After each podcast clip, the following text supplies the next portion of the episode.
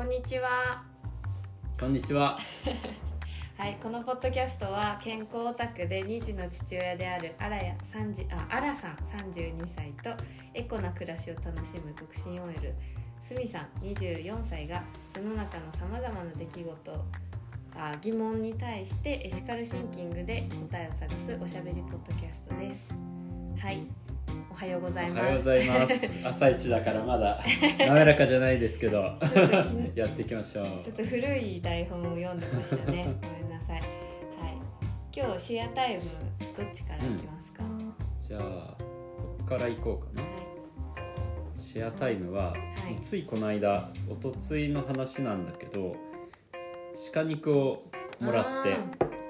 う。ちのそうそう妻のママ友のお父さんがなんか鹿肉のルート持ってるのか打てる人なのか わかんないんだけどめちゃくちゃ羨ましいルート。すごかったよこんなもも肉の塊が2つポンポンと何キロぐらいなんですか？合計それでも1キロちょい合計で1キロちょい。うんうわいいな。そうなんだけどそのおお父さんが言うには今回の鹿はでかかったととか肉がたくさん取れたって言ってて、まあ、ちょっと硬いからなんか工夫して食べてっていうことでもらったんだよね、うん。まあ、そんなわけでこう塊をもらった以上はシチューだろうということでうん。めっちゃ前の晩から仕込み出してつけ込んどいてたんでそうそう。ワイン大量のワインね。漬け込んで結構ガチなレシピで作りました。で出来上がったらすごい美味しくてフォークナイフがいらない系の。えースプーンでホロホロいけちう。ゃう。まあ、そんなんができて美味しくいただきましたっていう話が。まずあるんだけど。はでふと思ったのがいや今回すごい美味しくできたしなんか牛肉とかより脂身もないし自分は好きで鹿肉って、い。うんまあ、肉をそもそも食べない一家だからうん。もらえるものはすごいありがたく大事にいただくっていう我が家なんですけどその鹿肉って普段買えないよねと思って。うん、見ないですね。そうそうスーパーでは絶対見ないですよね。ないよねイオンとかじゃ絶対見ない、でたまに自然食品店とか行けばうん。売られてるんだけどなんか安くはないしそれにあれじゃないですか。うん凍ってませんか？あそうガチガチに凍ってるうんかそういう肉を普段使いできるかって言われるとできないうん。顔ってあんまなんないですよね。なね割とこう林を荒らすから、こう害獣だ害獣だとか言われてたり、うんジビエとしてこうもっと食べれるようにしていこうよっていう割になんか目につく場所に鹿肉がやってこなくって、うん身近ではないです。そうそう確実に。うん、でうちの場合はたまたまそのママ友ルートで、まあ、なんか2週間に一遍か1月に一遍ぐらい回ってくるのでありがたくいただいてるんだけどなんか身近にするためには今一歩工夫が必要なんだろうなこう消費者側もだし生産者側からうまくこうお金も一緒に回る仕組みができてこないと鹿肉って一般的にはならないのかなとえさせられつつ美味しくいただきましたっていうのがすごい食べたくなりました。朝朝だけど。なんか室内温度もちょっと低いですしうん。今。そういやガチだったよ。本当に。アラさんは結構料理好きなので、はい。あのやばいの作ってます、でも食べたことはない。あでもあのミートソースはあミートソースちょっと前にいただきましたね。美味しかったです。はい、はい、じゃあそんな感じですかはい。ね私のシェアうんの話はあのお金いらずっていおうー Facebook のグループがあって、うんであのこれは多分一番最初に聞いたのはアラさんの奥さんにああそうだろうね。なんか0円でなんかいろいろ交換できるっていうのをうん。結構前に聞いててあただなんか調べてもうまく出てこなくってなんかそのままほっといてほっといちゃってたんですけどこの間あのそれを利用する機会があって、あのキッチンツールをいろいろあのあーやってたなんか欲しくって、私じゃなくてあの仕事で使うイベントルームのあのチンスペースに道具が少なすぎたので、ちょっとそれを申し訳ないぐらいそうそう。うん。だったのであの本当ダメ元でこれこれが必要なんですけど持ってる方いたらっていうふうに投稿したところ、想像以上の反応があってね。うんめちゃめちゃ立派な鍋だったりとかあとはなんだろう可愛いアンティークのカップとかお皿だとかうんそういうものがすごい出てきあの提供してくださる方が名乗り出てくださってめちゃめちゃいいサービスっていうかサービスではないんですけど仕組みだなって思いました。うん。ただただ善意だもんうん。でまあそこでは常になんか投稿であの「こんなものいりませんか？探してます」みたいなうん。こう投稿がされてるんですけど本当大体あの持ち主を持ち主探すじゃないか。なんかこれいる人みたいな投稿には大体1時間とかでもうすぐ返答がそんな反応いいんだよね。めちゃめちゃでなんか人気のあるものとかほんとすぐなくなっていく感じででもこれが0円で起きてるっていうのは結構す今だってう何でも売れる時期じゃうん。ん時代じゃないですか。そんな時代の中でこうやって誰かの食べに行ってなんかやってるのがすごいなと思って。であといいなって感じたのはそこでできる人脈とかがうん。絶対なんか今後も願いしますってこね。うね無償のありがとうみたいな気持ちがずっとあるので なんかしてあげたいっていう気持ちも生まれますしうん。すごいいい経験をしたなと思いました。いや言われてみるとメルカリだとね顔見えないでアプリ上で全部終わっちゃうけど、お金いらずだとね取りに行ったりそう本人とそうですね連絡を取り合ったりを絶対しないといけなかそれが札幌市内とか、まあ、ちょっと離れたところもあるんだと思うんですけど、うん。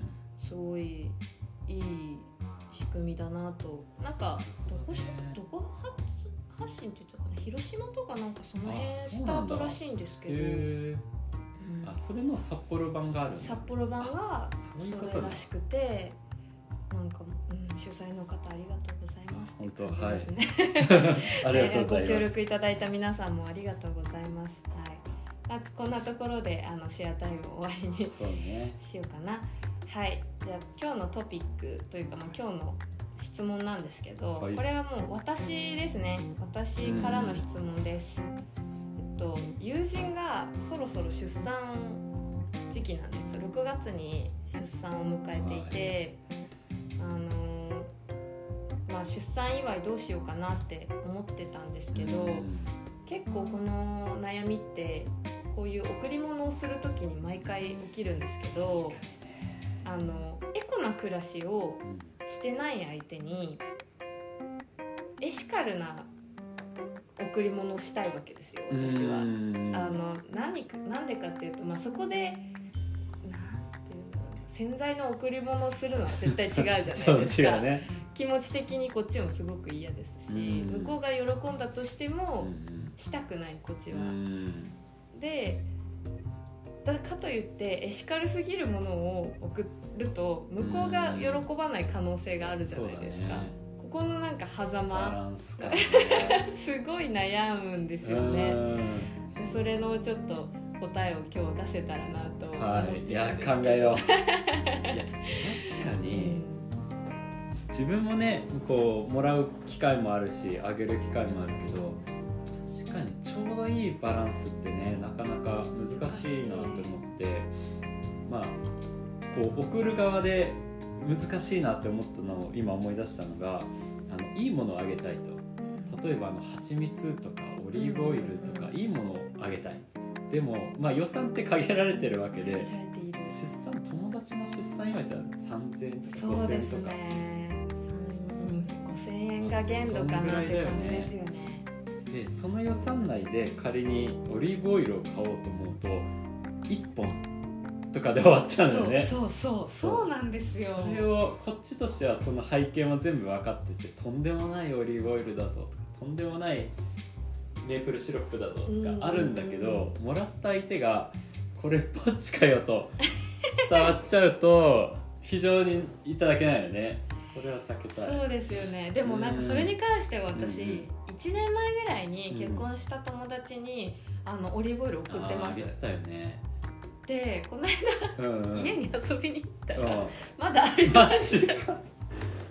あなんかもったいななくて使えないんですって、はいはい。なんかそれがすごくいいものっていうのはなんか向こうも分かってるみたいで。で、まあ、金額とかはさすがに言ってないですけどうんなんそっか。か残ってましたね。プレッシャーになるパターンもある。ああなるほどね。そうやっぱ鮮度のものなのでうん。できるだけね早く食べてほしかったんですけどなんかこれっていう時にしか使ってなかったみたいでなんかごめんって思いましたね。そういうパターンもあるんだね。なるほどね。そう。そっかそっか。うん。で確かに。なんかいろいろ調べていくと、あのエシカルギフトっていうサイトを見つけたんあです。まとめてあるやつ。そうですね。エシカルな贈り物をこう、ね、探せるサイトになってて金額だったりとかその送る相手とかはい用途によってこうカテゴライズされてるサイトなんですけうん。どまあどんなのがある？あの出産祝いとかだとうん。まだ多分始まってすぐとかだと思うので、あんまり量もないんですよね。はい、で出産祝いで試しにこう調べてみると太陽持ち運ぼうソーラー充電式ソーラー充電式ライト、う。ん、キャリーザさんっていうなんかソーラー充電器。あソーラーライト。おこれがなんかあのアウトドアとかで多分流行ってるみたいで LED ランタンって書いてありますあね。ー出産祝いに？うん、って書いてあってあとカタログギフトと、うんあとはあの妊娠した友達に、うん。そのカフェオレベースカフェインレスのカフェオレベース、あるよね。うん。うんタンポポコーヒーとかね。うん、ああとはカフェインレスコーヒーベスト5って言ってなんかコーヒーのインスタントのやつと、うん。そのデカフェのカフェラテカフェラテあカフェオレベースうん。とか粉とかそういうのがあったりうん。あとはランドリーナッツ。ああーランドリーナッツ。ー洗うやつね。洗うやつです、あ うん、とかがあっあてなるほどね。いやーコーヒーかっていう感じなんですよねこの今のなんか感じで見たらもうコーヒーぐらいしか私の中では選択肢がなくなるわけですよ。うん。でまあランドリーナッツあげたとしても絶対困ると思うんです。いやそうだよね。まずん何？ってなるよね。私はもらったら絶対嬉しいですけど。ちゃんとわかる。けど確かに。イメージない人がうん。使い方もえ何これね 確かに。棚で眠らせそう。あそう。あそうだね。そうだからなんかこれこういうんじゃないんだよなみたいな、ね、きっとこれからものも増えてくるんだと思うんですけど、いろいろ私の中で考えてたのはあーなんか竹でできたタオルだとかああその辺はね喜ばれますよね。思った思った、うん。あの無難なのはオーガニックコットンとかそれ系のものはもうあってどんだけあっても困んないし、いいなとは思うんだけどね。うんもうもう一歩上を行きたいわけでしょ。そう私はそのタオルのジレンマからこう、あなんていうんですか 贈り物タオルなんかあるじゃないですか。送っときゃいいみたいな、ね置きに行く感じのね。なんかそれが私結構そういうのめちゃめちゃ贈り物とか考えるのうん。すごい凝っちゃう人なのでタオルかみたいな。そこに逃げていいんだろうかみたいな。確かにね。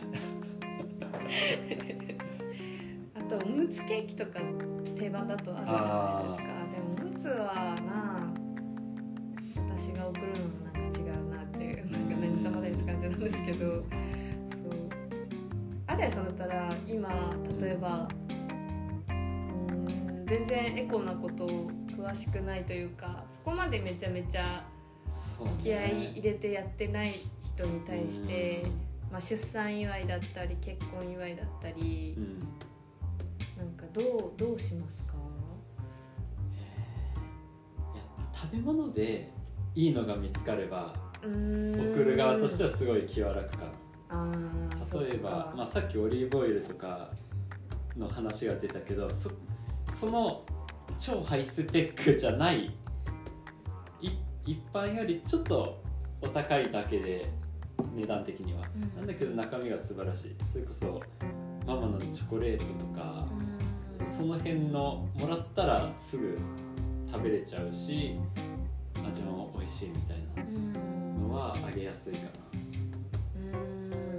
食べ物系食べ物系を送る。食べ物系。てかそういう相手に対して、うん。あのエシカル系のものをあげたいなっていう気持ちは感情はありますか？レイさんは。いやあげたいあげたい。自分が普段食べないようなものはあげたくない。うん、めですよね。ちゃくちゃなんか添加物入ってるとか、自分がもらって嬉しくないなって思うものはあげたくはない。ですよねそうですよね、なんかその観点でこう考えていくと、その私が嬉しいなって思うものが相手に喜ばれるかがわからないっていうのがすごいはい難しいですね、うん反対にすごいエコにエコな暮らしを心がけてる人への贈り物も大変ですけどね、あーこう突き詰めすぎてる感じのね。そうそうそう。なんか下手に物を送ってもゴミになっても嫌だしなんか使わない人って使わないものってあるじゃないですかその人が絶対に使わないもの例えば布な布おむつであの子育てしてますっていう方に紙おむつを送ったら絶対使わないじゃないですか。まあ、よ気持ちは嬉しいだろうけど心から喜んではもらえないんだろうなとか、まあどどれどこが正解かがうん結構見極めるのが難しい。それで言うとあのおもちゃはいいと思う。出産祝いだったらそれこそこの間うちの息子を連れて行ったんだけどあのプラスチックとかじゃなくてうん。木のおもちゃ。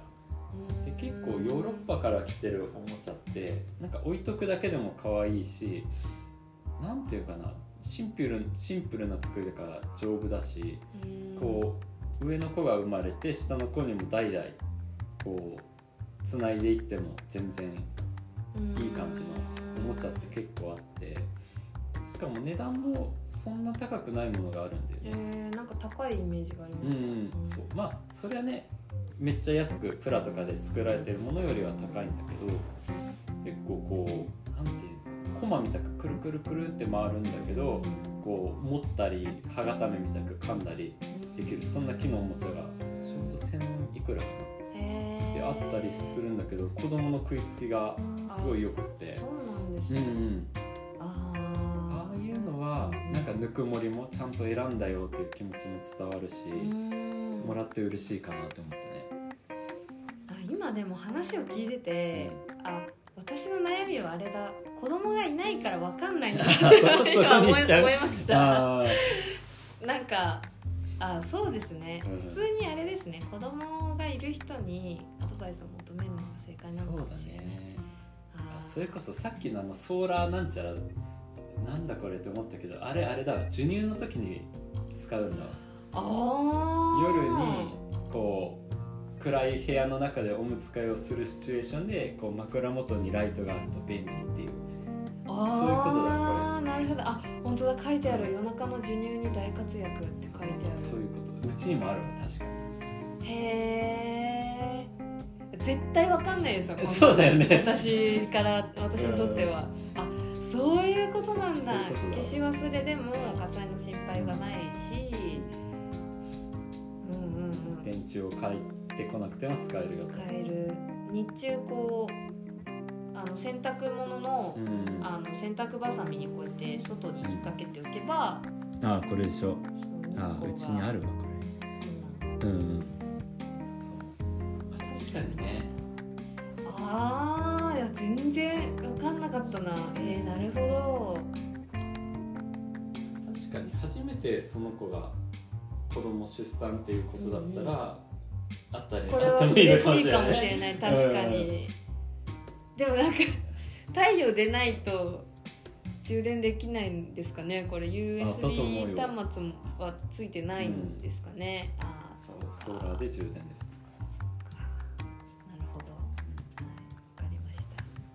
ちょっと検討します。